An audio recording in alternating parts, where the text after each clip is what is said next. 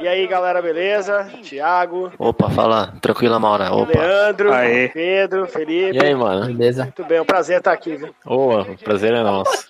Estamos aqui assistindo um VHS aqui do Senna, que o Rafael tem, né? Cara, eu, eu sou mais o Piquet, né? Sou mais o Nelson Piquet. Você curte mais o Piquet? Eu prefiro o Piquet, né? Vamos falar sobre ele então. Foda-se o Senna, tira esse VHS aí. Mas peraí, peraí.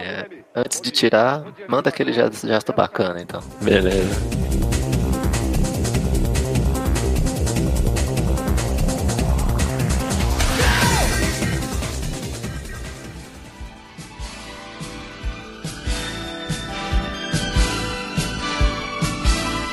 Boa noite, pilotos, tudo bom? Hoje vamos falar sobre essa Eu pessoa. sou piloto.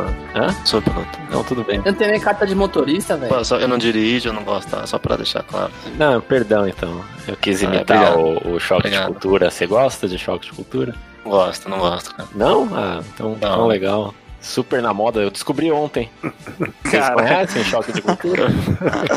Conheço.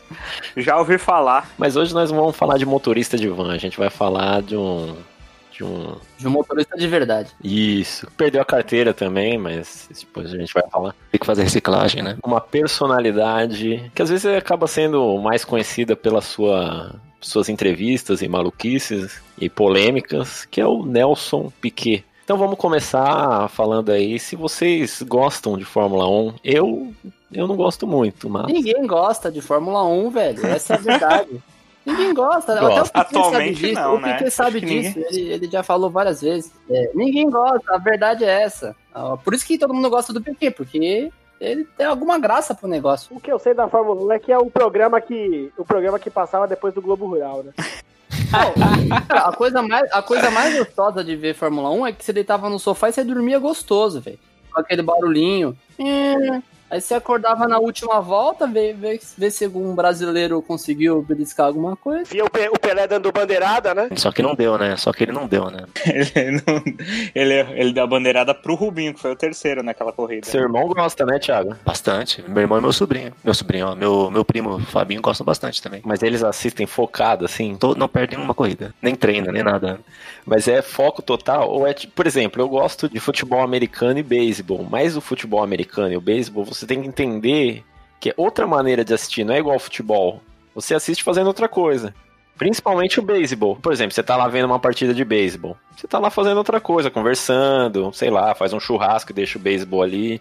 Aí de repente rola um home run, alguma coisa diferente. um- Aí você olha. Igual futebol americano. Às vezes você nem tá olhando também. Sim, é muito comercial, mas tem replay. Você vê o grito, aí você fala, opa, aconteceu um negócio interessante. Não tem que esperar gritar. Não, você consegue perceber. Você fala, "Pô, vocês estão chegando perto, hein? Vou assistir. Aí rola um touchdown, rola uma interceptação, alguma coisa. Depois você para de ver e volta de novo. É que na Fórmula 1 não tem grito, né? Só se tem batida. Aí Então, a tem- Fórmula 1 é mais a pegada do. Grita do Galvão. É a pegada de você assistir a largada, que sempre dava bosta, e a, a no chegada. né? final, né? Dorme. Aí. Ah, eu parei de acompanhar a Fórmula 1 quando o Jody Scheckter foi campeão, cara. Ah, tá. Entendi. Em 79 você parou então. Parei em 79 de acompanhar. Um, um ano que o Piquet já corria, certo? 79 já. Foi a estreia na braba dele, né, em 79. Você vai pra Fórmula 1, você vai pra Fórmula Indy, você não quer ver os carros ficar rodando aí. Você quer ver acidente, quer ver o cara sair, quer ver o cara rodar, quer ver o cara bater, quer ver o carro pegar fogo. Todo mundo levanta. Você vai no circo lá, vê o cara lá, van piruleta, você é louco pro cara voar e cair de cara no chão. pô.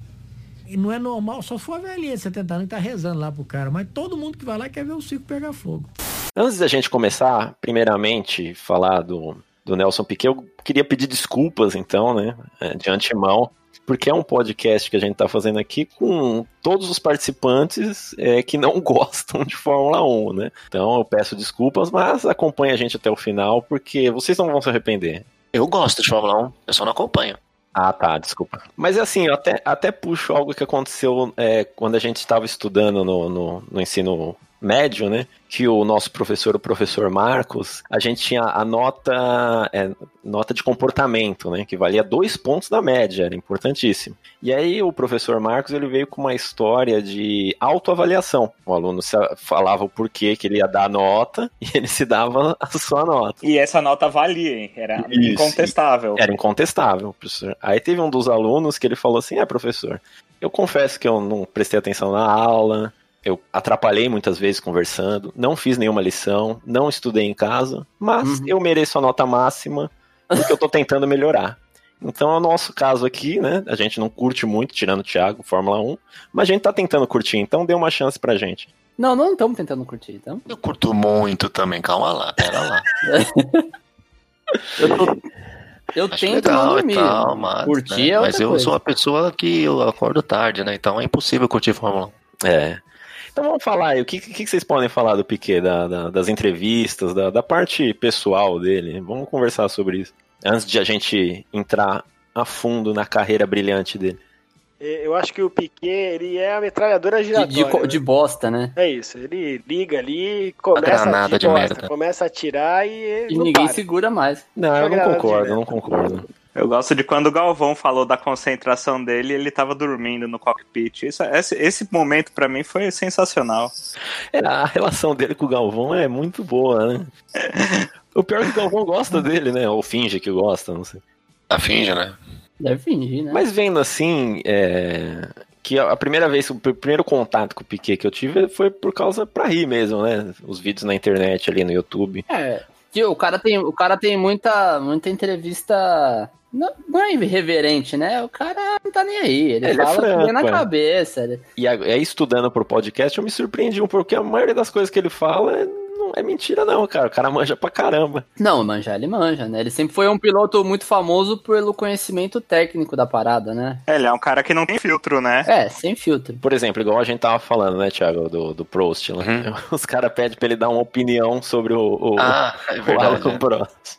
O cara fala, pô, Alan Prost, tetracampeão, qual a opinião dele? Alan Prost é um cara muito feio, né, aparentemente, então ele fica amigo do cara pra comer a mulher do cara. Essa é a opinião do Piquet. Um tetracampeão de Fórmula 1.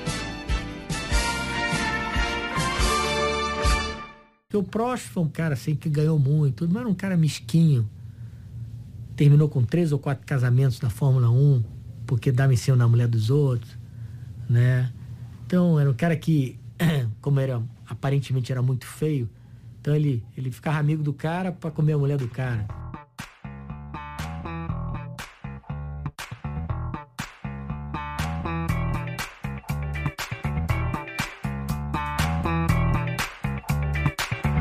É, vamos começar com a história do Piquet com seu pai. O pai dele era ministro. Tássio Gonçalves, solto maior. Mas por que, que nós vamos falar do pai dele? Não precisa falar do pai dele. Não, vamos, peraí, por exemplo, né, gente? Ele foi campeão de Fórmula 1, né? É, acho interessante explicar, né, Pedro? Por que, que chama Fórmula 1, né, Pedro? Fala aí você.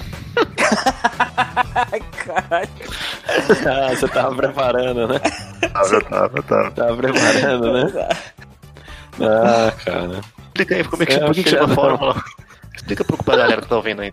Minha vingança, minha, minha É. vingança, porra. Não, Pode cara, é simples. A- Foi a partir de 1950, quando a Federação Internacional do Automóvel FIA criou o Campeonato Mundial de Pilotos, Pô, obrigado. que o nome Fórmula 1 passe- passou a ser a denominação oficial. Antes disso, disputavam-se centenas de grandes prêmios, mas não havia um torneio e um campeão formal. A definição de carro de Fórmula, porém, nasceu junto com as competições de automóveis. Rogério, Tá- por, isso, tá por isso que eu peço não? opinião. Por isso que é explicadíssimo. Isso sem Gente. ver, hein, mano. Parabéns, velho. De cabeça. De natural. O cara se preparou. O cara veio De cabeça, O cara tá preparado. bem Preparado, preparado tá pro podcast. É preparado, outro nível, velho. É, De cabeça, foi de cabeça. Então, Thiago, fala pra gente aí do, do, do começo, então, do- da carreira do menino. O nome dele, na verdade, é Nelson Piquet Souto Maior, né? E ele nasceu, me engano, em 52, né? Ele é filho de dois pernambucanos. E o pai dele é um. ele, ele chegou a ser ministro da saúde, né? E o Nelson nasceu no Rio, de, no Rio de Janeiro, né? Só que, como ele mesmo disse, ele foi pra Brasília na semana de inauguração de Brasília. E largou em primeiro. Largou em primeiro. O pai dele foi é, ministro depois que o Jânio saiu da presidência e o Jangular assumiu, né? Então ele é de uma, de uma família rica, né? Claro, pra você ser piloto de Fórmula 1, você tem no, mi- o, o, o, requisito básico pra você ser piloto é ser rico. Então, mas, mas aí eu acho que não sei se influenciou muito. Quer dizer, ajudou, né? Mas ele não foi. Eu acho que ele não foi é, filhinho de papai, sabe? Colocado ali na Fórmula 1. Foi, foi. Mais ou menos. Não foi, não foi. Não, não, não, eu não o que foi. você quer dizer, peraí, mas- Peraí, eu vou, falar uma coisa aqui. Os pilotos de, de Fórmula 1, tradicionalmente, eram caras assim, barões, príncipes. Isso falando pré-1950, né? A época que você ainda acompanhava. Eu- quando eu ainda acompanhava a Fórmula 1. Entendi. Depois de 1950, que é essa era aí da, da Fórmula 1, né, da, da- da- do campeonato da FIA, aí começaram a entrar uns caras que não eram exatamente nobres e etc, né? Você tem o Fangio, por exemplo, é um cara que vem de família abastada, mas ele não era um, da nobreza, digamos, porque na Argentina não tinha realeza, né? E se você for parar pra pensar, o cara ser um filho do ministro da saúde, ele é foda aqui no Brasil, né? Mas na Europa é um merda, né? É isso que eu ia falar, porque a Fórmula 1 é muito europeia, né? Então, imagina um terceiro mundo sul-americano e lá, né? Por isso que o Piquet respeita muito o Fittipaldi, né? O Emerson foi o primeiro no europeu a ganhar a Fórmula 1, alguém sabe? Não, tem o Fangio, né? Tem o Fangio. O argentino. verdade, foi o primeiro, né? Campeão. É isso, né? Eu acho que foi. É, o Fangio foi acho que o primeiro. N- Não europeu. Ele ganhou pra caralho, não ganhou? Não ganhou Cinco, títulos. Cinco títulos, né? É, o cara é pica, né? A Fórmula 1 já começou com o não europeu ganhando ela. É, porque todo, todo esporte funciona assim, né? O europeu inventa e o sul-americano ganha. Ganha no começo, aí depois é aloprado. É Isso, assim. ensina bem. Aí quando, quando o pessoal ensina bastante, o europeu Isso. lá, ah, é assim que faz? Ah, então tá bom. É, foi tudo no futebol, no, no UFC também, no começo que a gente dominava e tomamos na toba agora. Tempo tinha televisão, tinha um Bang Bang à noite, que era às 8 horas da noite, ou 10 horas da noite, que era o Pat Marterson, na sexta-feira. Tinha um canal de televisão em Brasília. E ou você lia ou endoidava, né? Porque o menino vai dormir que hora, né? Ou tocar poeta o dia inteiro, né? Nessa, nessa idade.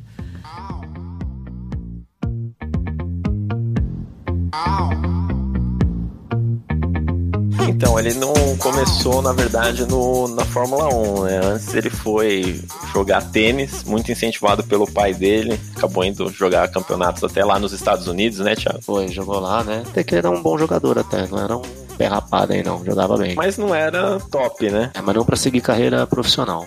Sim, e eh, ele fala também que isso ajudou muito também ele, porque ele já começou a ver como é que é aquela coisa de ser um esportista, né? Da organização, de, de, de, Rotina. de rotina, de viajar para um outro país, e também ele aprendeu inglês lá, que ajudou muito ele também depois. Aí ele queria saber se ele tinha chances, né, de ser um, um grande jogador de tênis, ele começou a perguntar pra galera, e aí ele, né, tomou esse balde de água fria e falou, ó, você não vai ter futuro, você vai ser um jogador mediano de tênis. É, segundo ele, um jogador médio. Merda. E ele voltou, é, fez uns cursos aí profissionalizantes de mecânica. Mas é bom, é bom falar por que, que ele fez esses cursos aí, vocês sabem? Por que, que ele fez esses cursos? É, porque ele até falou na entrevista lá, né, Thiago? É, Porque não tinha muito o que fazer, né? Naquela época, é isso? não, não era só isso, não. Ele, Ah. ele dizia que na época da, que ele estava em Brasília com o pai dele, o pai dele tinha muito medo das drogas, drogas tipo maconha. Aí na casa dele, tipo, você não podia sair após as seis da tarde, entendeu? Hum. E aí ele começou a procurar, tipo, no jornal, cursos, assim, no Senai e tal, pra fazer, pra ele poder ficar na rua depois das seis da tarde. Aí ele começou a fazer esses cursos aí. Da hora, né? De mecânica, tal. Mecânica, aí ele podia chegar mais tarde. É legal que a gente vai vendo que, como tudo, né? Ele vai, vai se encaixando, né? Pra, É. pra formação de um campeão, né? Que isso depois vai ajudar ele na frente. Verdade. Ele começou engenharia, né? Se não me engano. Mas ele não terminou, né? Na Universidade de Brasília, acho. E aí começou a, a aventura dele com o automobilismo, né? Que ele veio pra São Paulo e começou a correr de kart, um kart que ele financiou, né? Começou a correr com o nome da mãe, né? Legal falar isso, né? Não com o nome do pai. É, com K, né? O nome. Ainda era o nome da mãe fake, né? Porque o pai dele não gostava, É né? tipo ele o corredor X do Speed Racer? Mais ou menos. É boa, boa analogia. É, porque ele corria escondido, né? Por isso que eu falo que ele não era tão assim, entendeu? É, corredor X. Não, então ele não era tão é, filhinho de papai. Lógico que ele tinha Não, o- é. as condições, né? Que Ele era um filhinho de papai, só que o papai. o papai queria não que- queria que ele corresse, então ele meio que teve que percorrer o Ele caminho é um filhinho difícil. de papai rebelde, então. Sim, sim, sim, sim. Mas ó, vale dizer aí que o pai dele. O pai dele teve os direitos políticos caçados lá em 68 com o AI-5, hein? então a vida dele também não foi fácil. Hum, não, isso eu não sabia. Interessante. Faltou abrir a página do Wikipedia do pai dele. Do pai dele, do Estácio Gonçalves Souto Maior. E nessa ele se juntou com os amigos dele ali. E os caras começaram a incentivar, cara, você tem que ir pra Europa. Se não me engano, até ele eh, chegou a, a uma dica do. Do próprio. Então, ele, ele foi pro kart, né? Ele ganhou dois campeonatos, né? Brasileiros de kart. Sim, sim, sim. Aí ele foi. Aí acho que na época. Agora eu não lembro se foi a Ford ou a Volkswagen que criou esse campeonato que chama Super V. Deve ser a Volkswagen, né? Super V. É, deve ser a Volkswagen. E aí ele disputou o primeiro, não ganhou. Aí ele foi ganhar um depois, acho. Que ele acha até que foi bom ter ganhado porque ele ganhou experiência. Ele, ah, é bom que eu perdi pra ter ganhado experiência, né? Ele ganhou em 76 e foi pra Europa depois, né? Eu não sei se Mesmo foi o assim, Fittipaldi, ele acho, que falou pra ele que tinha que ir pra Europa, eu não sei. Então, então o, o que eu sei da Europa é assim, ele, ele ainda jogava tênis, né? Hum. E aí ele foi. Aí a história é um pouco meio nebulosa, né? Ele foi pro torneio de tênis lá no Guarujá, segundo ele, e fez dupla com, com um advogado meio rico na época. E aí o advogado dele falou, o advogado dele, o advogado que ganhou o campeonato até com ele, né? Que ele foi disputar, falou, "Ô, você quer correr, mano? Eu te arranjo um patrocínio aí na Europa aí, cara. Só você deitar comigo, quer dizer, é só você. É, mas a história é essa aqui, ele, ele conta isso. Aí ele fala, Sério cara, mesmo? "Não, é, é sério, aí ele, ó, eu te arranjo esse dinheiro aí pra você ir pra Europa aí, e ele arranjou. Um cara Só que ele você deu. deitar comigo é, tem? Não, não tem. Ah, Eu- tá, não, ufa. foi, foi coisa meio, meio, meio grift isso aí, pra quem Ah, tá. viu do Berserk. Ele falou, não, eu te arranjo o patrocínio e você vai lá. E o cara arranjou o patrocínio, um advogado riquíssimo, que eles foram passar um fim de semana no Guarujá e ele foi pra Europa, gente. Hum, explica muito. Aí vocês tirem a conclusão. Ele já tinha, ele já tinha sido campeão. Ele foi campeão brasileiro de kart. Sim, ele já, isso, ele já tinha sido duas vezes campeão de brasileiro de kart e ganhou dessa Super V aí, Fórmula V. É. Mas ele ainda jogava torneios de tênis, entendeu? Ele não tinha parado totalmente. Ah, Entendi. Ele foi disputar esse torneio e, e aí conhe- e conheceu um Sugar Daddy. E eles foram pro, pro, pra, pra Londres aí, pra, pra Inglaterra. Entendi. Ele- então ele era tenista e piloto de, de, de kart. Nisso Isso. é piloto de ca- e taxista. E taxista. E operador de, de moto britadeira. E homem bala. E homem bala no circo. E tocava violino também, violinista. E tocava violino? É ti- Cinco profissões, né? É. Dentista, dentista, tenista, é motorista de, de Uber DJ. e DJ. E leão de chácara. de. De chácara. E fisiculturista, né? Então aí que ele foi pra Europa, né, Pedro? Aí começou a morar Aham. no motorhome lá, né? Sim, que até ele, eu tava vendo uma entrevista, eu não sei porque ele chorou. Será que foi um dos momentos mais críticos? Ele chora nessa parte que ele lembra disso. Nessa entrevista que ele chora, que ele fala do cara do Guarujá lá. Ah, é, é na escola, né? Isso, isso, né? Sim, No Brasil. eu vi isso. Acho que ele chorou porque, né, cara, ele falou que ele em dois anos tomou nove banhos, né, cara? É, realmente é pra chorar mesmo. Caralho. Sim. É, porque era Complicado. muito frio. né? E ele é, tinha o carro dele, né, pra correr a Fórmula 3. Era, não tinha equipe, né? Era o próprio carro dele. E o pessoal falou que tudo que ele ganhava de dinheiro, ele investia no carro. Então ele vivia com o mínimo. Se tivesse peraí, escolher. nossa, é interessante falar também, porque ele, é, ele sempre falava do Senna, né? A gente vai entrar nisso, mas é, é importante falar isso agora. Hum, Sempre andava com garotões, né? Com um amigão lá. uhum. Mas quando o Piquet foi pra Europa, segundo ele mesmo, ele trouxe um amigão dele chamado Pedrão. É, o Pedrão. Eles faziam tudo juntos. Mas tem que ter um amigão, né? Sempre tem que ter um amigão. É o parça, né? Igual do jogador de futebol hoje. Ah, né? broderagem. Tem que ter É o um parça, é o parça. Broderagem. A, a, a, a relação do esportista com parça é antiga, né? É que Sim. tinha outro nome. Você tem que ter aqueles verdade. amigos pra, sabe, te dar um apoio, tipo os amigos do Robinho, tipo os amigos Dói. do, do, Os parça do Ney, né? Os Parça do parça Ney. do Ney, tem também o, o, do Robinho. né, o macarrão, um amigo firmezão, assim, que vai te jogar lá pra cima. entendeu? Vai te colocar nos bons caminhos. Pode até te complicar, né? Um amigo desse, mas. Ai, caralho. Amigos que não vão deixar você voltar pra Itália. Sim. E aí ele vivia nessa, né? Se a opção dele fosse. Ah, vou comer um- um- uma janta mais encorpada ou um lanchão do McDonald's? Ia de lanchão do McDonald's, comprava um, um break melhor, uma paradinha melhor, Um break. um break, Um um- carro, de, carro de Fórmula 1 tem break agora. É o break. um- uma caixa de câmbio, um negócio diferente, um chassi, uma manutenção. O filho dele falou que ele tomava banho com o macacão, né? Pra limpar o macacão junto. Sim. Isso sete vezes o ano, né? Nove vezes no máximo, né, cara? Eu não entendi isso. Por que, que você. Cara, dava pra tomar banho mais, né? Mas na, mas na Europa já não toma banho. É muito frio. Mas ele é brasileiro. Bom, Mas essa aí é a média de banho de um europeu. Os caras tomam banho nove vezes por, por Na ano. Europa é, é só loucura É assim, aí, né? mano. Se faz duas guerras mundial, limpo, né? É verdade. Ninguém tá limpo.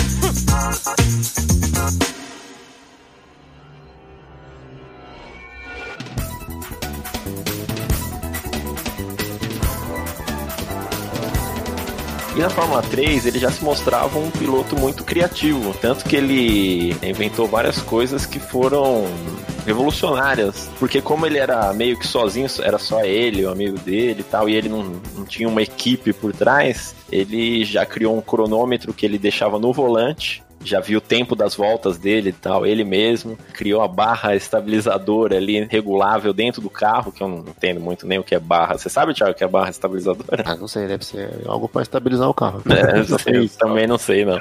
sei, manjo nada. Ele falou que ele não estava acostumado a correr na chuva, né? Porque aqui não chove tanto. Era na Inglaterra, né? A Fórmula 3. Que aí chove pra caralho. Também já acostumou a correr na chuva. E uma das principais, que o, quando ele começou, dava problema no carro ali. Como não tinha na época injeção eletrônica, o carro você tinha que aquecer ele. Não é né? fácil, né? Você ligar um carro aí frio, né? É, realmente. Hoje, hoje, em realmente. dia tá, hoje em dia é mais fácil, né? Quem viveu nos anos 80 e anos 90 vai lembrar muito, né? E, e teve a oportunidade de entrar num carro, sabe como é que é, né? Que tinha que esquentar o carro e aí ficar puxando o afogador pro Isso. carro pegar. Não era assim. Não era rápido assim, né? Entrou, girou a chave e já sai com o carro. Não, tinha que planejar. Mas o, o- a injeção eletrônica e o carburador é que eles controlam essa mistura de ar e combustível dentro do motor, entendeu? Basicamente, aí dentro dos cilindros. E aí eu- os Agora, motores. a- agora você leu. Não, Não, não é possível você não ter lido. Não, pera, pera lá, pera lá. Ah, e também Não, tinha outra coisa, tinha menos chance do, do motor afogar, porque às vezes você brincadeira. botava gasolina lá demais, não tinha o oxigênio pra criar combustão, então você afogava o motor. Exatamente, aí. É isso aí que o Leandro falou mesmo. É, eu já tive um carro Antigamente os álcool carros também. vinham com afogador, mas isso é um carro a álcool, porque no carro álcool o afogador controla a mistura de gasolina no álcool pra fazer o motor pegar, entendeu? Isso. Essa é, essa é o rolê. Agora, a barra estabilizadora, vocês querem saber também ou não? Aí, ó, Fala o cara aí, tem o conteúdo, pode soltar. solta. É uma, Cara, a barra, dúvida. a, a Hum. barra estabilizadora é uma barra que, que controla a diferença entre uma suspensão e outra, quando o carro tá levemente inclinado para um lado ou para o outro. Tá lendo, mano. Isso não é Não tô lendo, não tô lendo, juro pra vocês, é real isso.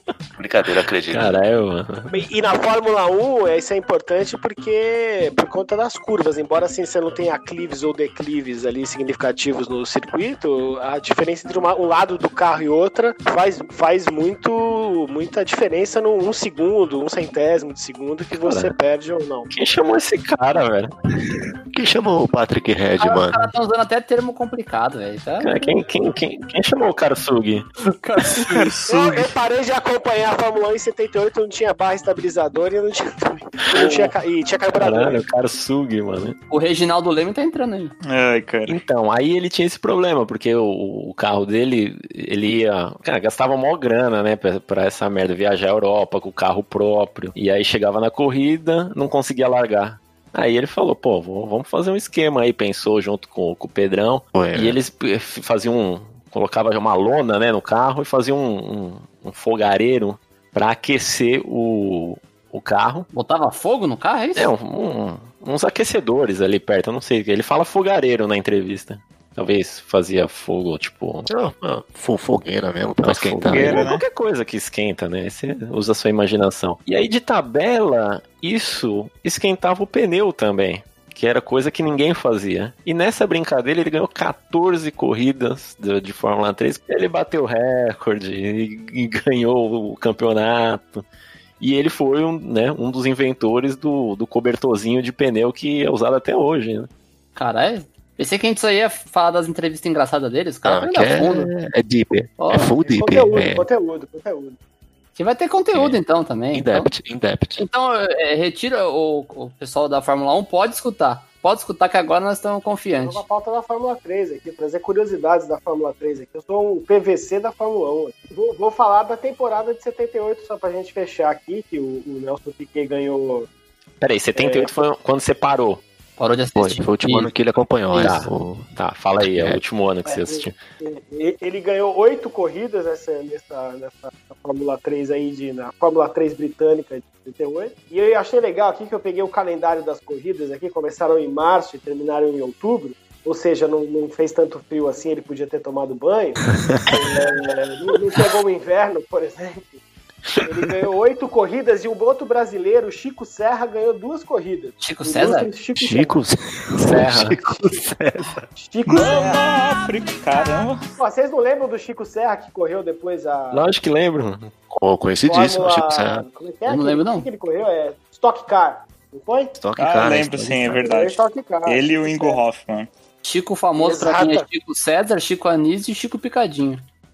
Você. São três bons Chicos aí. você- Chico, Pinheiro. Bento. Chico E ele, ganhou, ele, ele correu aqui, ele correu as corridas e ganhou uma, duas, três, quatro, cinco, seis, sete, oito corridas ganhou o pequeno esse ano. E a equipe aqui era Brastemp Arno Hobby. com Ele motor corria Toyota. com. Ele, ele adaptou uma lava-roupa. Lava, lava roupa. Uma máquina de lavar.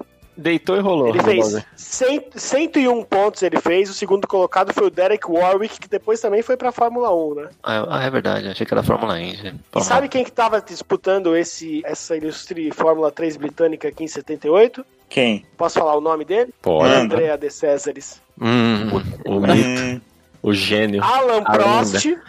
Alan Prost também. Alan Prost ficou em 13 terceiro lugar, fez 7 pontos. Sete pontos em um ano. Então ele focou em comer a mulher da galera mesmo. E Nigel Mansell. E Nigel Mansell que fez 3 pontos total. Ou seja, o cara tinha dois dos principais concorrentes dele depois da Fórmula 1 disputando essa Fórmula 3 com ele em 78. Já estavam apanhando botou os época. botou os caras no bolso. é. Nove banhos em um ano, tinha que botar no bolso mesmo. Sim. ele, tava, tomou, tava- ele, tava- ele tomou quase tanto banho quanto ele ganhou corrida, né?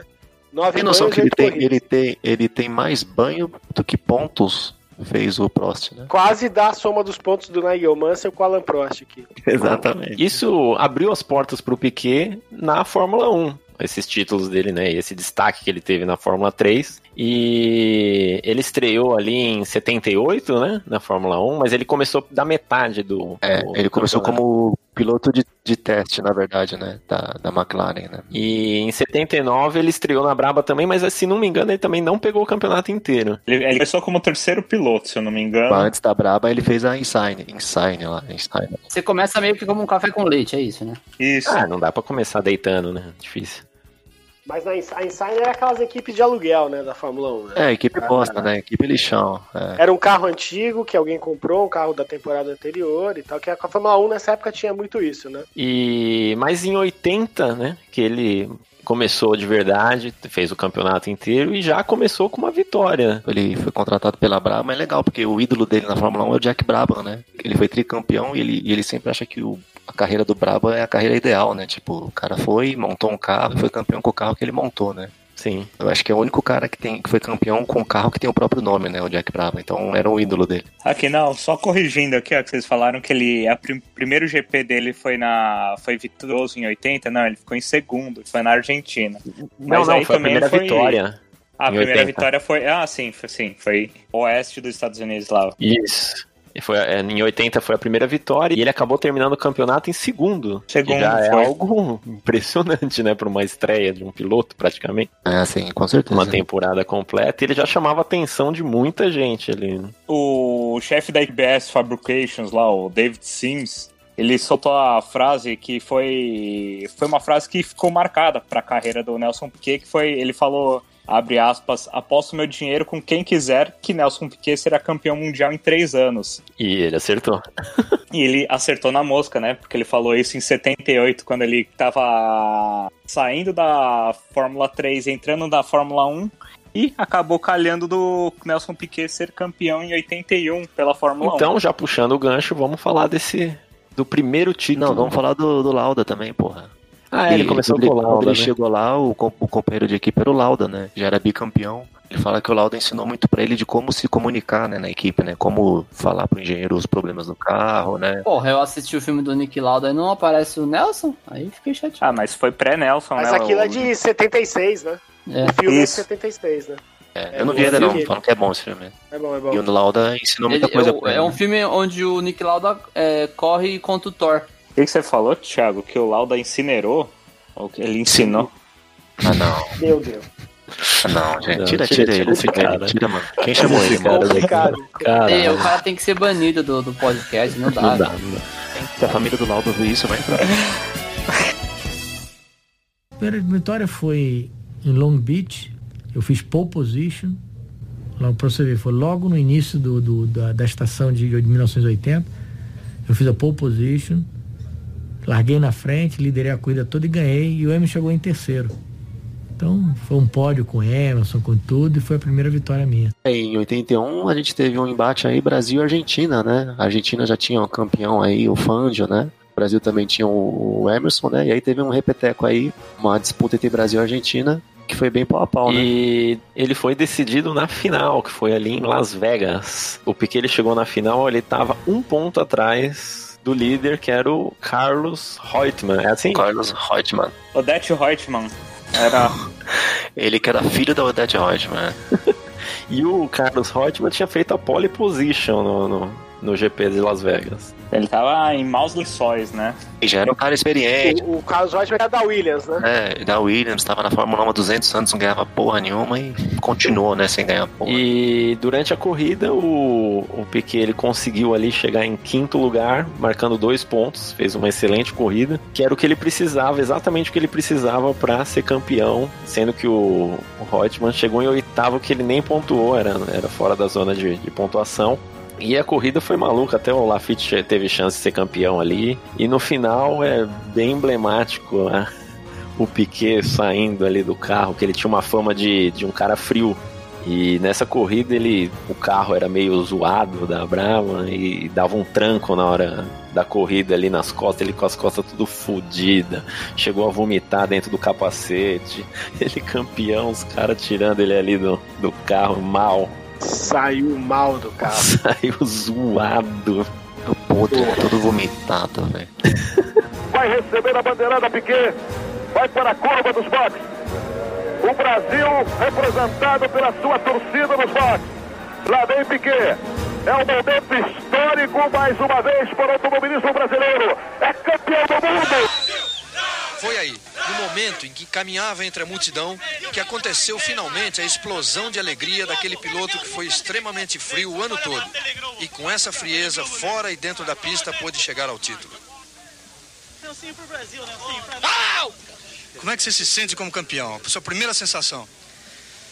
Ah, é uma coisa que, que depois que você vence, ninguém pode tirar de você.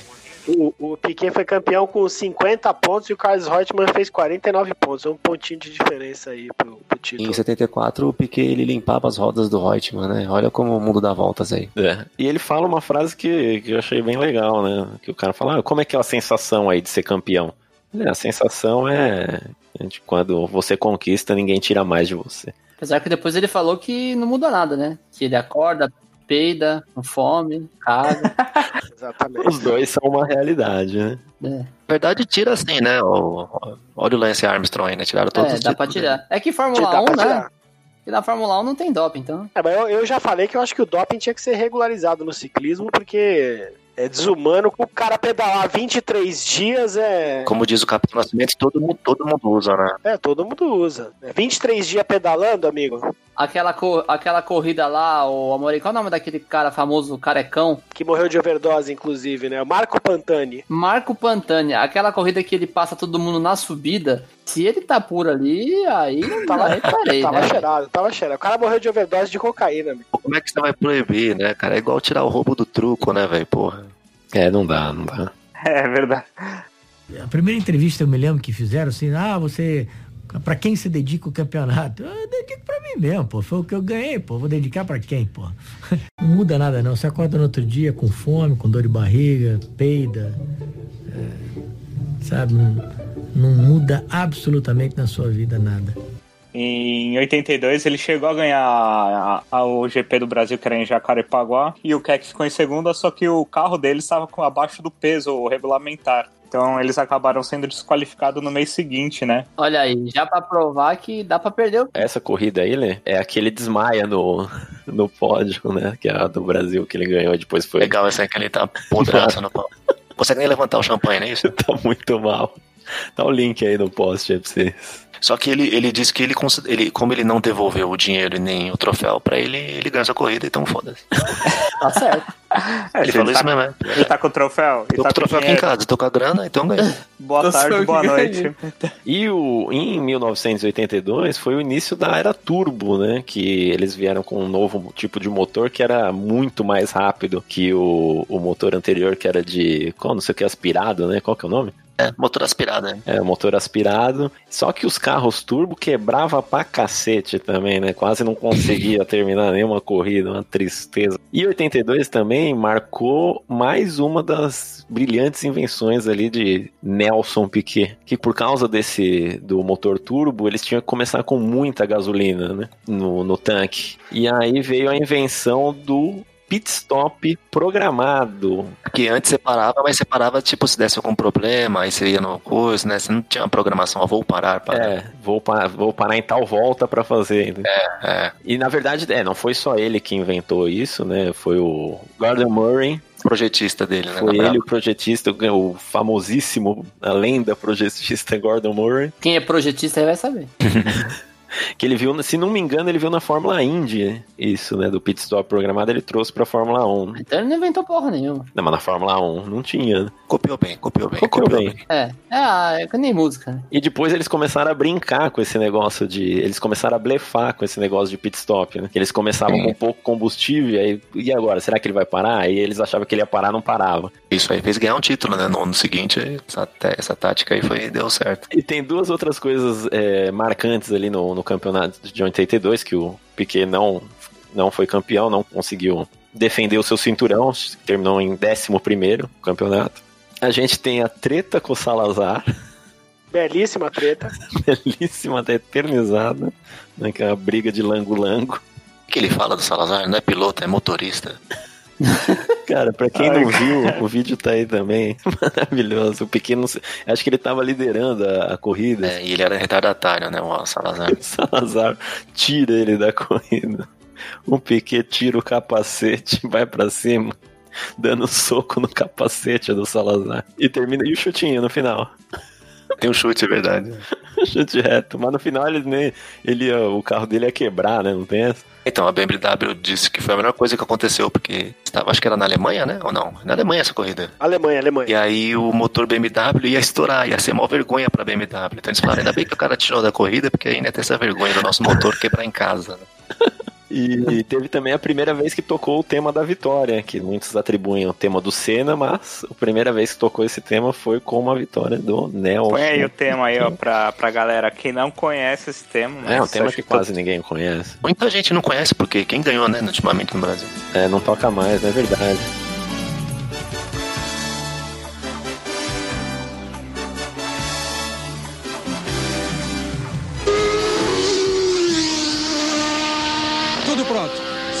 Verde para a nova Fórmula 1. Os carros estão aprovados e os pilotos bem treinados.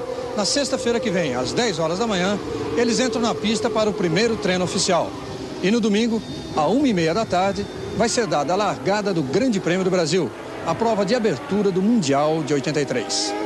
E depois desse campeonato eletrizante ali de 1982, o Piquet, no ano seguinte, em 83, ele se sagrou bicampeão, igualando o Emerson Fittipaldi, um dos caras que ele mais respeita na Fórmula 1, porque ele fala, né, que pavimentou o caminho para todos os brasileiros, né? Foi lá e colocou o ovo em pé. E esse campeonato de 83 foi realmente ali onde o, o turbo virou moda, né? E começou a ser usado bastante pelas equipes. E de novo, né, Thiago, ali no Brasil. Não se deu muito bem no Brasil, né? Quer dizer, ele até se deu bem nem dentro da corrida, mas depois ele acabou não, não levando né, o resultado. É, ele ficou em segundo lugar, né? Com uma corrida com várias ultrapassagens ali, mas acabou sendo desclassificado que os mecânicos empurraram o carro dele para retornar à pista. Né? E aí ele foi, foi, foi, desclassificado novamente no Brasil. É, não dava sorte no Brasil. Não, não, não. dava. Pintou a luz vermelha. Vai aparecer a verde. Sobe o ronco dos motores. Luz verde. Nelson tenta forçar. Vai tomar a ponta. Toma a ponta, Nelson Piquet. Atreve vai voltando para segundo.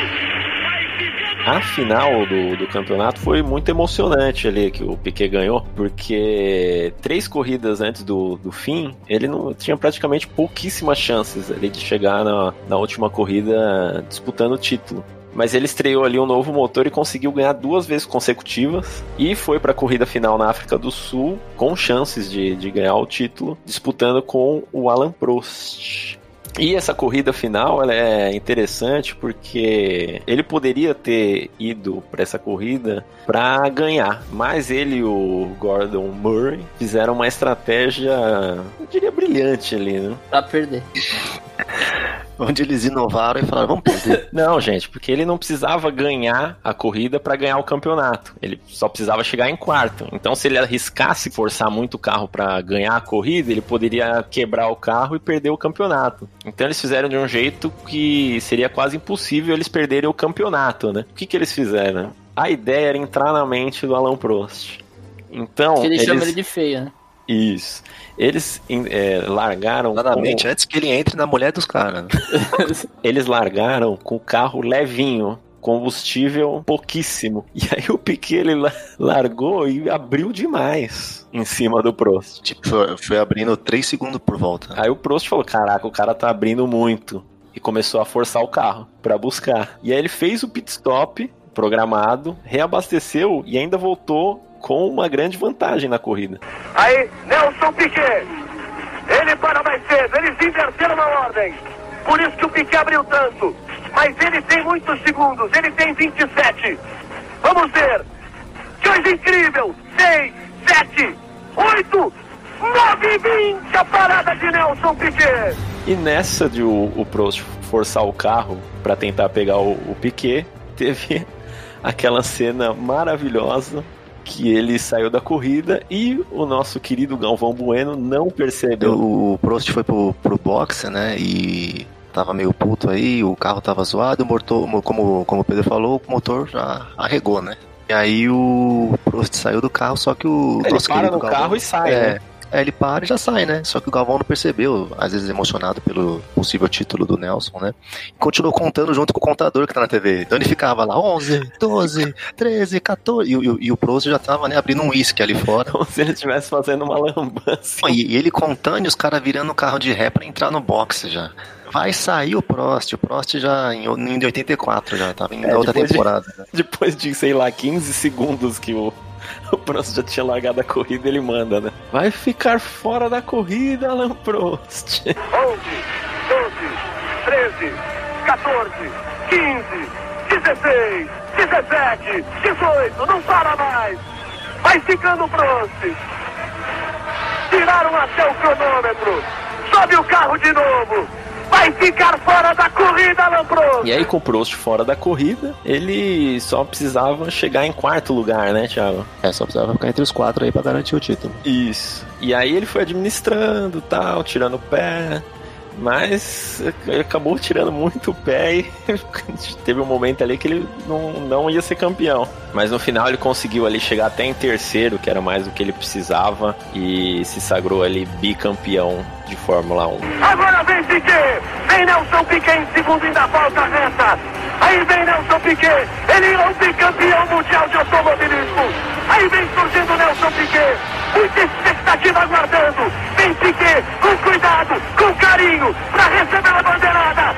Aí, Nelson Piquet, bicampeão mundial de Fórmula 1. O segundo brasileiro a ser bicampeão mundial.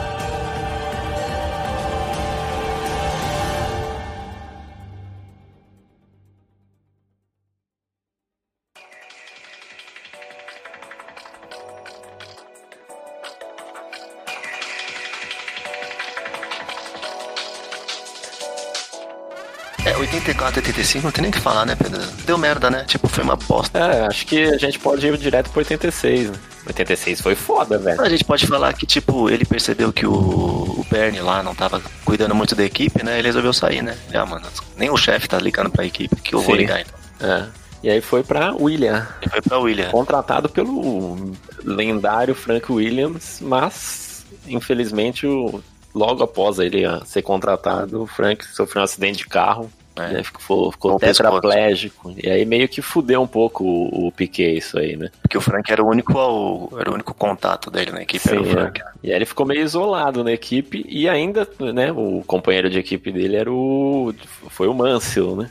Que era um inglês, numa equipe inglesa. Então você imagina, né? Será que queriam fazer o Mansell campeão, né? É lógico, mas é natural, né? Natural. Imagina, tipo, ele até dá um exemplo pequeno, né? Na, na Copersuca lá. Tem um brasileiro e um inglês, vocês vão querer, vão beneficiar É, quem? Acho que nessa entrevista o cara até pergunta se ele acha que tem uma coisa de preconceito com o terceiro mundo. Ele não tem nada a ver, não. Ele fala, né? Porra Sim. nenhuma, isso aí aqui, mano. O cara é inglês, equipe inglesa, mano. Você quer o quê? E esse campeonato, Felipe, é, ele é visto por muitos como Dos um mais, fo- mais foda, né? um dos campeonatos mais foda de 86, porque tinha mais ali disputados. Senna, Piquet. Mansell e Prost. Na disputa tem até a foto, uma foto que tá os quatro juntos ali, Mas né? o Senna, o Senna já disputava forte? Já, já, já. Ganhava corrida. Não, e, e, e pole position pra caralho, né? Isso é foda. Ó, eu só vou dar um dado aqui no, no, no, no- no campeonato de 86. O Senna foi pole position das 16 corridas em uma, duas, três, quatro, cinco, seis, sete, oito. Metade, 50% né? das corridas, o Senna foi pole position. Pela Lotus, né? Melhor, melhor piloto esse cara. O Senna não tem como, mano. O cara fudido com a Lotus, mano. A bosta da Lotus. E em 86 também teve aquele pódio, né? Eternizado, né? Dos dois segurando a bandeirinha, né? Num Tá muitos, puta né? climão, né? Será que o, o Piquet gostou disso? Lembrou muito a, a- o Dória com a esposa, né? Não sei. Com a Aquele climão, né, cara? Aquele climão. Cara, meu pai me contou uma história do Piquet. Eu não sei se é lenda, não sei se é real mesmo. Que ne- nessa época, quando começaram a correr com a telemetria, ele, na- ele era companheiro de equipe do Mansell. E ele achou um glitch na, tel- na telemetria que parece que quando ele deixava o carro em ponto morto, a rotação do carro na telemetria ficava alta. Então é, parecia que ele tava acelerando, sabe? E ele achou esse glitch. E o Mansell ficava sempre de olho na telemetria do, do Piquet, né? Pra, pra ver onde que ele podia acertar, pra ver, pra diminuir os erros dele e, e copiar, às vezes, até alguma coisa, né? Então, numa dessas, o Piquet veio numa curva e acionou esse glitch. Então parecia que ele fazia a curva com a rotação do carro lá em cima. Então o Mansell viu, ah, ele faz a curva acelerando, vou fazer também. Aí num dos treinos ele fez a mesma coisa e rodou na pista. Bem capaz de ter verdade mesmo. É, então, em 86 que começou justamente essa tretinha aí, né? Do É. Piquet Mansell. Né, que teve até uma corrida que o Mansell ele bateu o carro e aí ele pegou. Acho que foi ali o início da, da merda, né? Ele pegou um carro reserva, que na época podia fazer isso. E o carro reserva estava ajustado pelo Piquet. E nessa ele voltou, que o, o Mansell com o carro ajustadinho é foda, né? E venceu a corrida, ven- venceu né, o Piquet, né? E aí até o Piquet fala depois, né? Agora, agora é guerra, cada um por si. E aí depois, pra se vingar dessa, dessa fita aí, ele não ia deixar barato, né? Ele descobriu que o Mansell ia parar no pit stop, ele antecipou o dele, fodeu todo mundo. Como que ele fez isso é legal, né? Ele Sim. conta, né? Ele usava dois rádios no carro, um pra ouvir o do Mansell e outro pra ouvir o dele. Que, tipo. É, é- é legal falar que, tipo, a, equipe, embora seja inglesa e tal, tinha uma galera ali que era do time Piquet, né? Uhum. tipo, ajudava ele e tal, Sim. né, o mecânico dele. Então, eles arranjaram o rádio do Mansell pra eles ouvirem a comunicação. Olha isso, na mesma equipe, mano. Ele ouviu, ele falou, pá, eles vão parar na outra volta, eu já vou entrar agora. Fudeu tudo, né? O Mansell que ia parar na volta, teve que parar na outra e fudeu todos os planos dele. E, e nesse, nesse campeonato também foi a eterna ultrapassagem ali do, do Piquet em cima do Senna, né? do, do gesto. Saiu derrapando nas quatro rodas Sim, e mandou um gesto bonito pra ele. exatamente. Gesto bacana. E dizem que muita gente fala que essa é uma das maiores ultrapassagens de todos os tempos, né? Se bem que o Piquet nega, né? Ele não acha, né? Ele acha bem É. comum, né? Bem podre, né? É, fala que foi lento, né? Tipo, a curva ali era lenta, por isso que deu pra fazer aquilo, né? É. Ele freou 30 metros depois, né? Por fora, né? Ele Não, falou. mas você vendo assim, é impressionante mesmo. Tipo, carro de lado, velho, Muito foda mesmo. em né? cima do Senna. E o gestão, né? Ele, ele mandou um gesto bacana, né? De leve.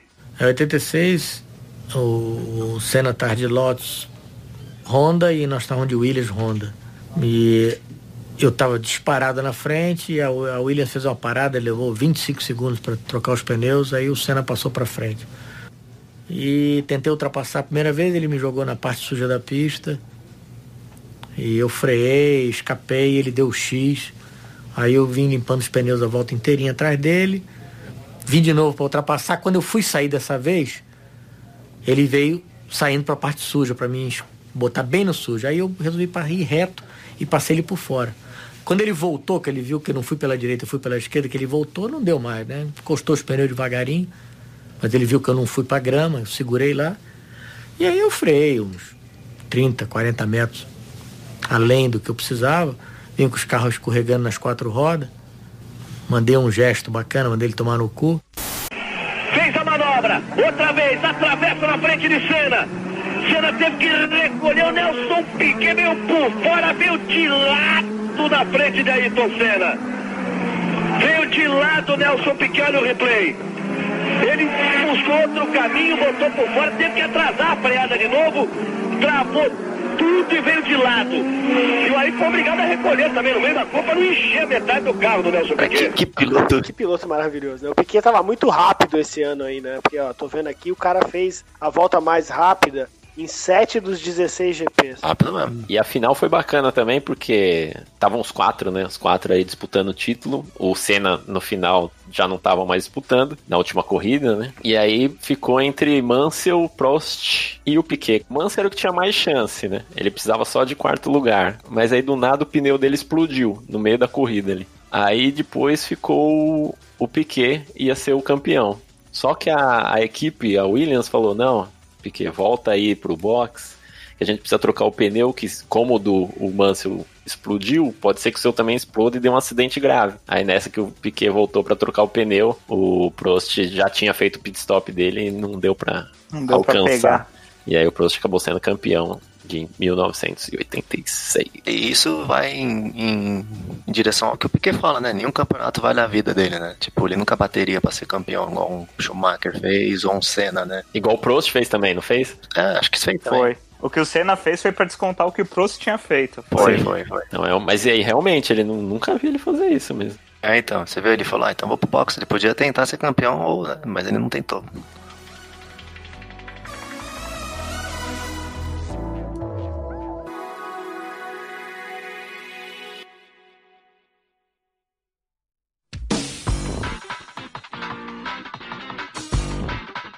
Então, em 87, aí a gente teve o tricampeonato do Nelson Piquet, que é o seu favorito, né, Thiago? É o meu favorito esse aí.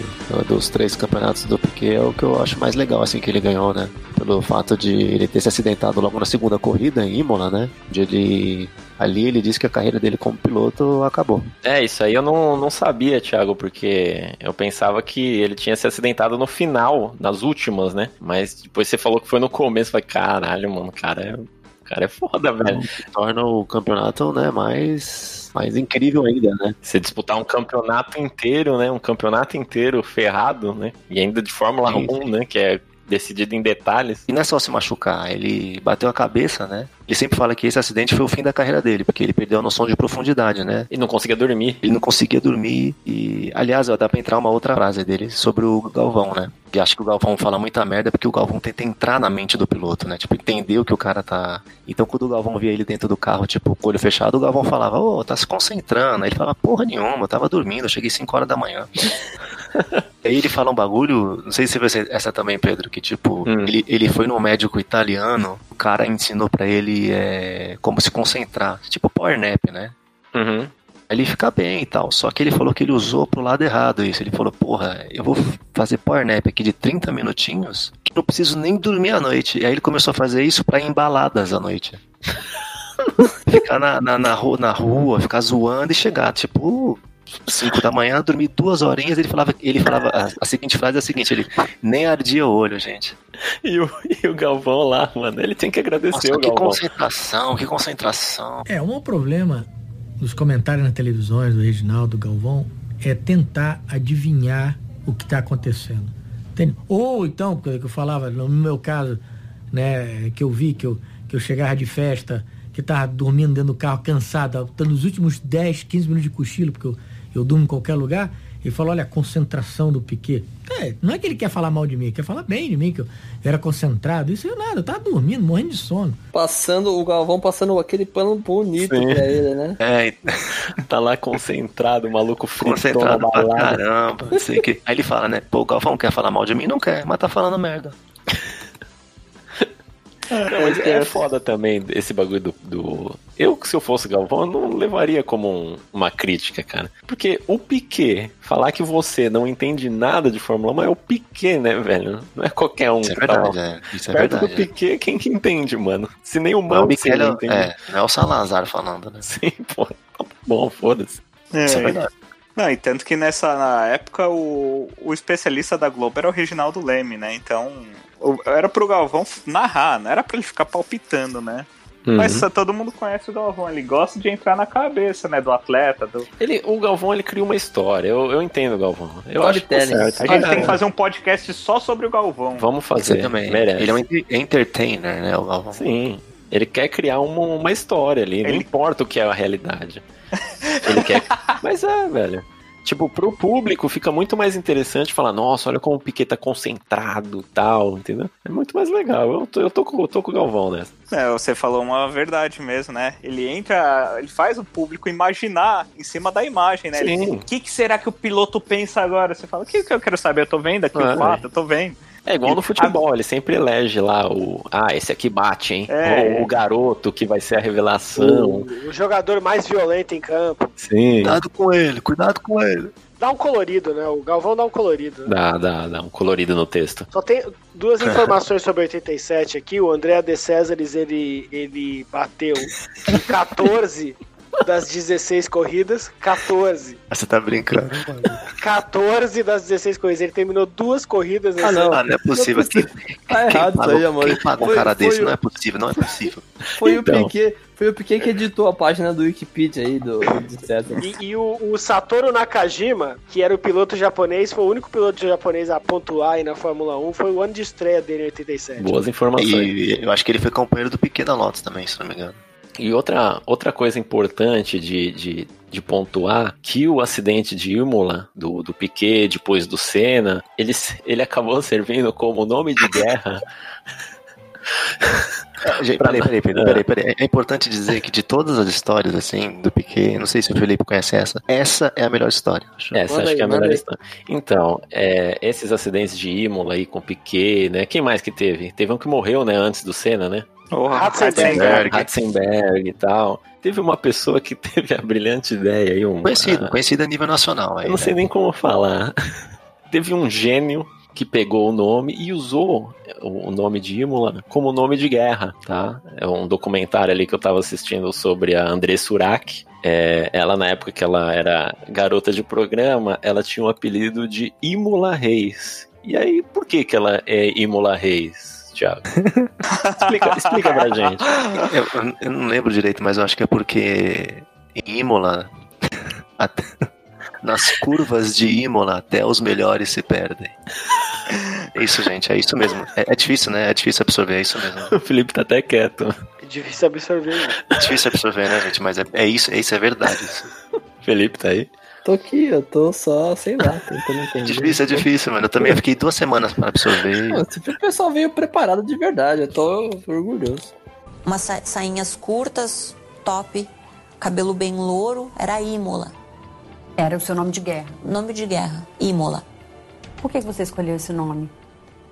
Porque ali a Andressa já não existiria. Eu precisava ser uma nova pessoa. Imola é o nome da cidade italiana onde o piloto Ayrton Senna morreu numa prova de automobilismo na década de 90. Para explicar a escolha do nome aos clientes, Andressa Urach tinha uma espécie de slogan. Na época eu achei isso muito inteligente. Falar que eram as curvas onde o melhor do mundo se perdeu. Ela, ela pegou o, o nome onde o Senna morreu, a, a pista, e usou. Maravilhosa, né? Mas, mas foi antes dele morrer. Não, Não, não, tipo, Não, depois. já tinha, já tinha depois morrido, é. isso. Depois, depois. Ela viu a morte, E aí ela viu o piora um sniper, ela um pensou, pouco- é isso. Piora um pouquinho. o que? O sniper? As curvas onde até os melhores se perdem.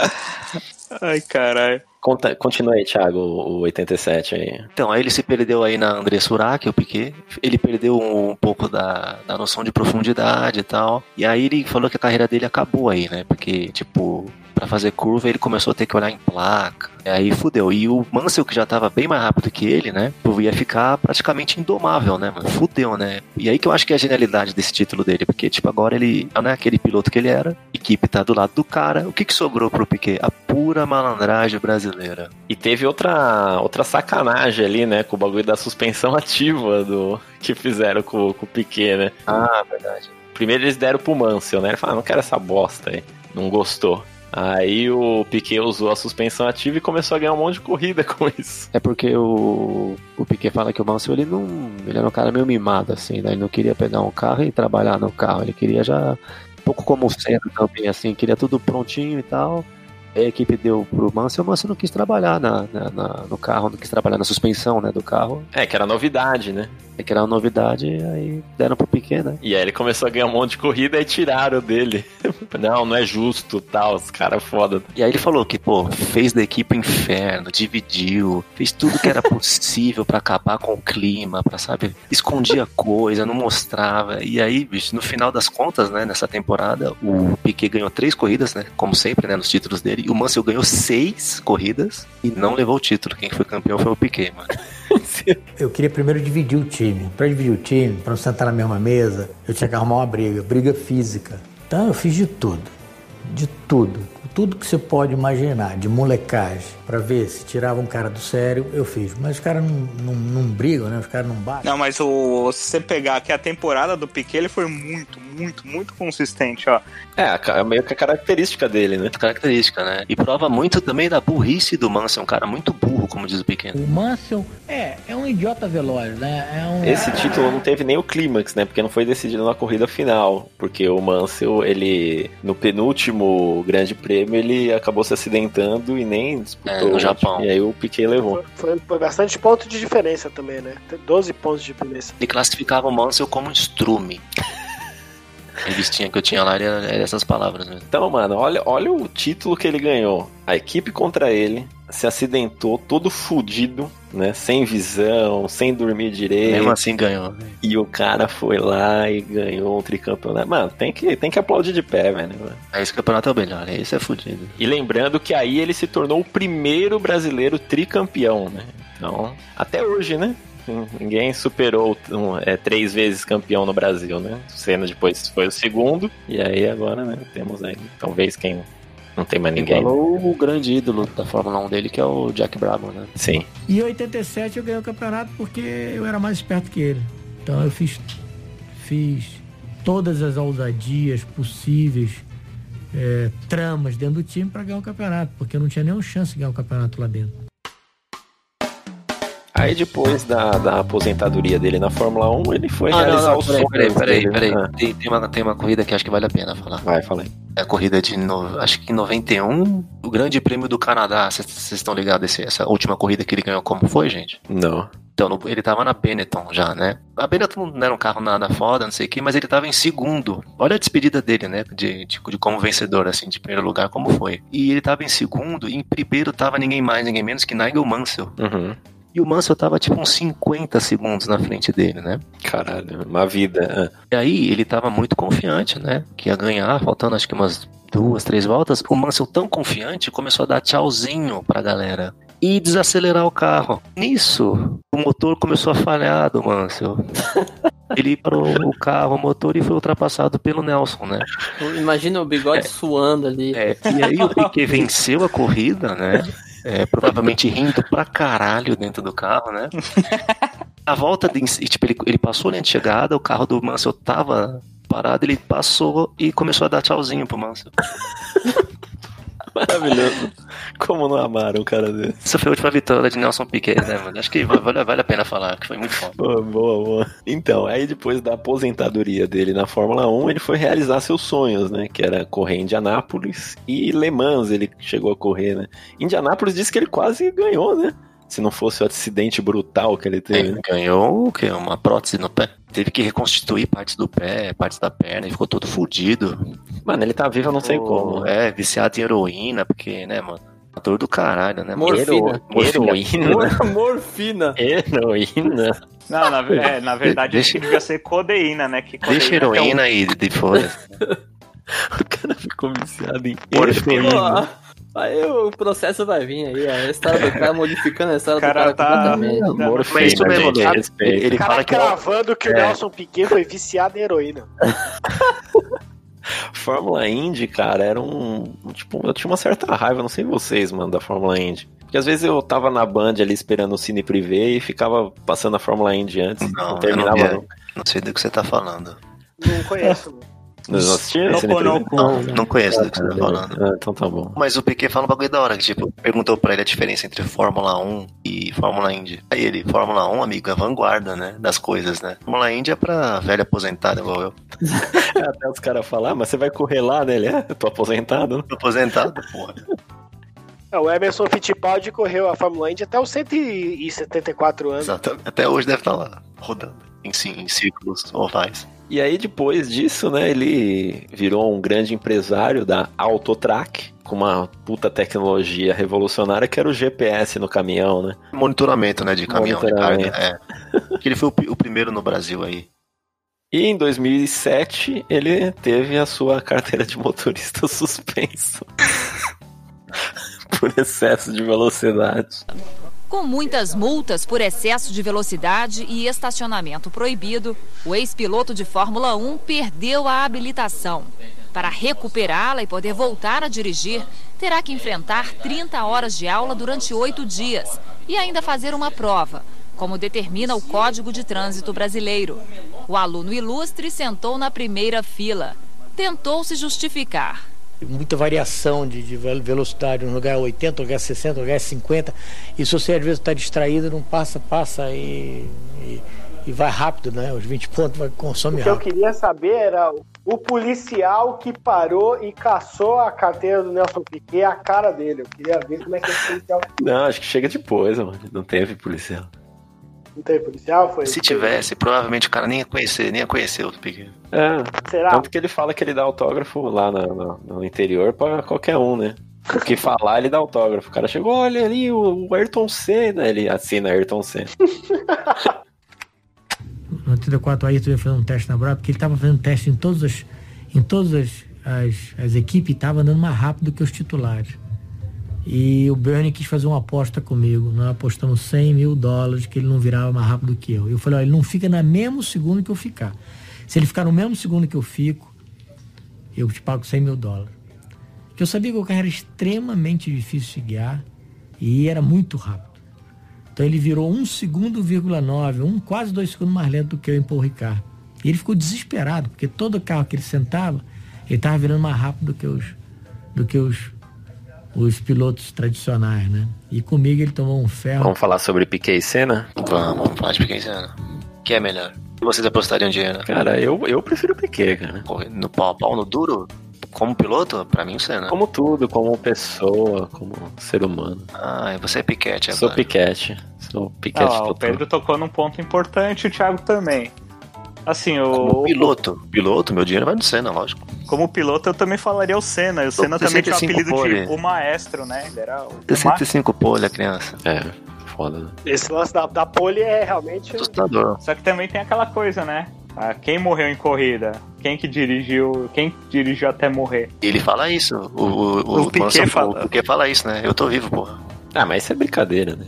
É, mas é verdade, né? O- uma história interessante também é da escola que o Piquet estudou, né? Né, que a biblioteca teve, teve a votação, né? Teve a votação e acabou sendo escolhido o nome da biblioteca Ayrton Senna, onde ele estudou. Foi proposto uma, uma escolha, foi feita uma votação.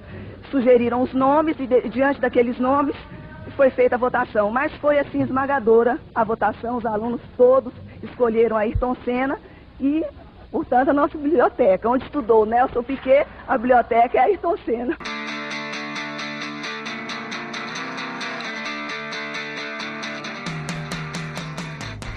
Eu acho que a grande, a grande rivalidade, assim, é o com né? Em 2013, o- a Ford lançou aquele Ford Fusion, né? Eles queriam fazer uma propaganda meio pesada, assim, nas redes sociais, blá, blá, blá. Eles chamaram, tipo, Mansell e Piquet pra fazer uma corrida, né? Tipo, com o Ford Fusion, pra, tipo, filmar um filminho, né? Dos dois e pôr na, no YouTube, né? Aí o Piquet, ele, ele tinha uma pegada que, assim, tipo, tudo que pediam pra ele fazer de comercial, ele sempre cobrava um absurdo. Porque ele sabia que os caras iam pagar, sabe? Então o que acontece? Chamaram o Mansell, tipo, falaram pro Mansell, ó, Mansell, eu vou te dar 150 mil reais, vai, vamos colocar assim. O Mansell aceitou, pra ir lá da, da Inglaterra vir pra cá. Aí quando foram falar com o Piquet, o Piquet falou, não faço por menos de um milhão. O Piquet falou, porra, né? Joguei alto porque, né? Já não vão encher o saco, já vão cortar, né? Não vão me, me chamar. Só que o, o Mansell já tava vindo pra cá. né? Não, não, só que os caras falaram, beleza, nós vamos pagar um milhão. Só que faz o seguinte, Nelson, não conta pro Mansell, né, cara? Você vai ganhar oito vezes mais que o cara. Quando ele pisou no Brasil, o Mansell, o Piquet já falou, caralho, velho, pagaram dez vezes mais que você, você veio da Inglaterra, você é burro mesmo. Caralho, não sei o quê. Já ficou meio assim, né? O cara perguntou, mas por que você acha que ele aceitou por tão pouco? Ele, sei lá, acho que ele tá passando fome na Inglaterra, sei lá o que tá acontecendo com ele. Pô, coitado, Acho o Mansell fazendo eu vários lembro dessa baratos beneficente lá, né, na Inglaterra. Aí, aí, aí, tipo, deram, foram num, num, num circuito, acho que no sul do país, e falaram, ó, vocês vão correr aí nesse circuito, você contra o Mansell. Aí o Piquet falou, como assim eu contra ele? É real? É valendo? é. Aí o Piquet falou assim, vocês têm noção que a gente tem rivalidade, né? 30 anos de rivalidade, vocês vão, vocês vão, nós vamos quebrar todos os carros aqui. O cara falou, tem problema, tá cheio de carro aí pra vocês usarem. Aí o Piquet falou, beleza. Aí, aí, nas, nas palavras do Piquet da hora, ele fala, aí como, né, o Manso é um cara meio burro, ele não manja de carro, né? Entrei no carro, já desliguei o, o, o ar-condicionado, porque seria 5 cavalos. Cara é um monstro, né, mano? Seria assim, tava 40 graus, mas eu desliguei essa porra. Eles falaram que eles, tipo, disputaram acho que três voltas lá, e a primeira o, o Piquet ganhou, a segunda o Mansell cortou o caminho, tá ligado? E ganhou, né? A decisiva, o Piquet tava atrás do Mansell, o Piquet bateu de propósito e ganhou. Foda-se. Isso que ele falou que o Senna não é igual o Senna, né?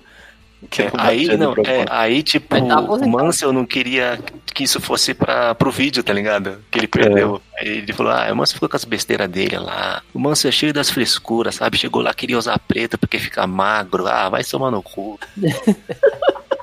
o cara desliga o, o ar-condicionado pra ganhar 5 cavalos, amiga. É esse tipo de piloto que você tá lidando. É, Eu também faço isso pra, pra subir ladeira no meu carro 1.0. Olha. Com ar, com ar ligado não vai. Bom, gente, e é com isso, com essa história maravilhosa que a gente encerra mais um podcast. Uma pequena homenagem a esse é, ídolo brasileiro. É um pouco injustiçado, né? Esquecido, mas não pelo descambo. O descambo lembra de você, Nelson Piquet. E andar atrás, é- sabe quem andou na frente a vida inteira, andar atrás é uma merda.